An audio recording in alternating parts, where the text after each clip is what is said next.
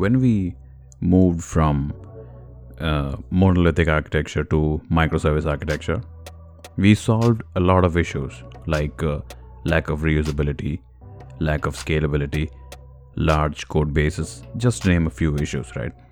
But we soon realized that microservice architecture had its own set of problems, the biggest and most consequential of which is communication. By the way, a service mesh manages communication between microservices. In a typical microservice, the first and foremost thing is its business logic or its core functionality.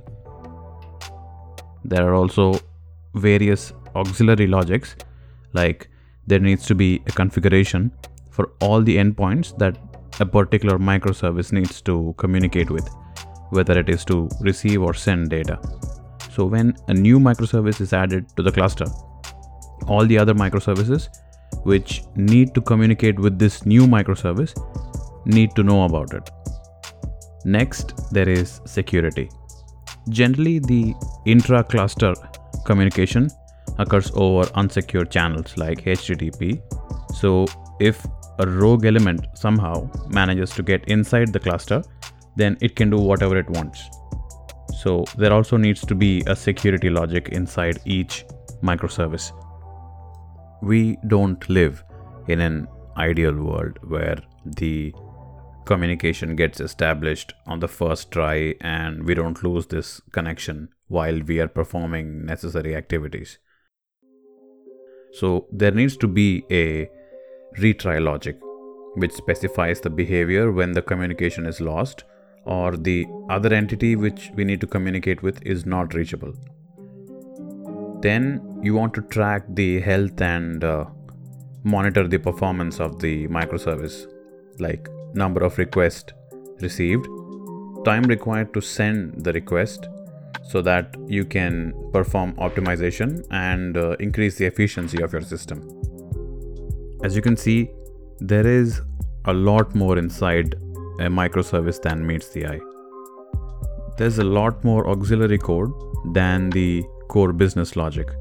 So, this increases the size and complexity of the microservice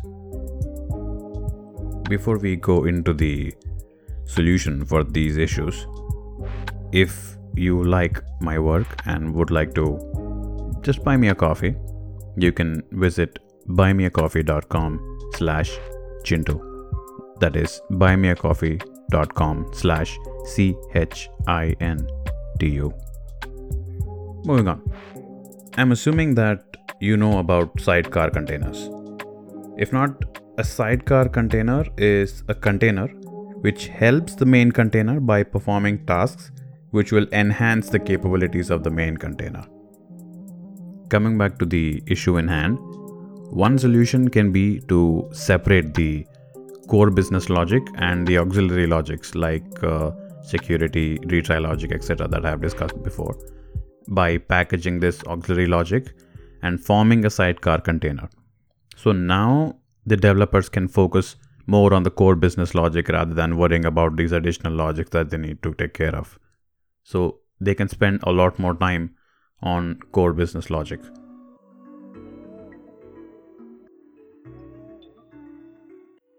Going one step further, we can use an open source service which takes care of these additional logics as a sidecar proxy.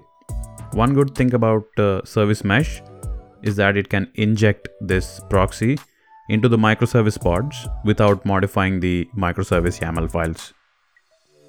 Istio is one of the implementations of this service mesh pattern.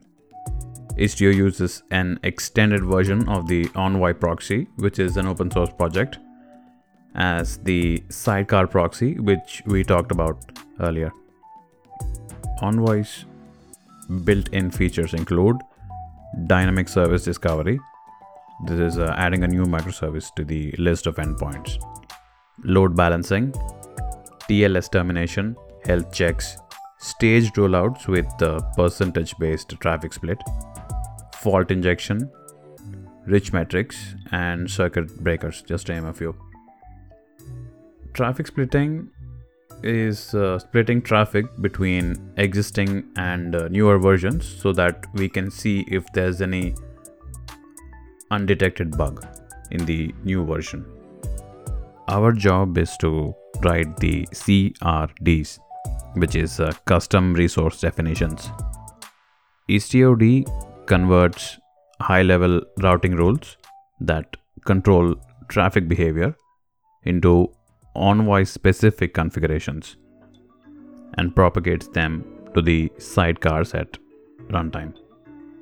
IstioD security enables strong service to service and end user authentication with built in identity and credential management.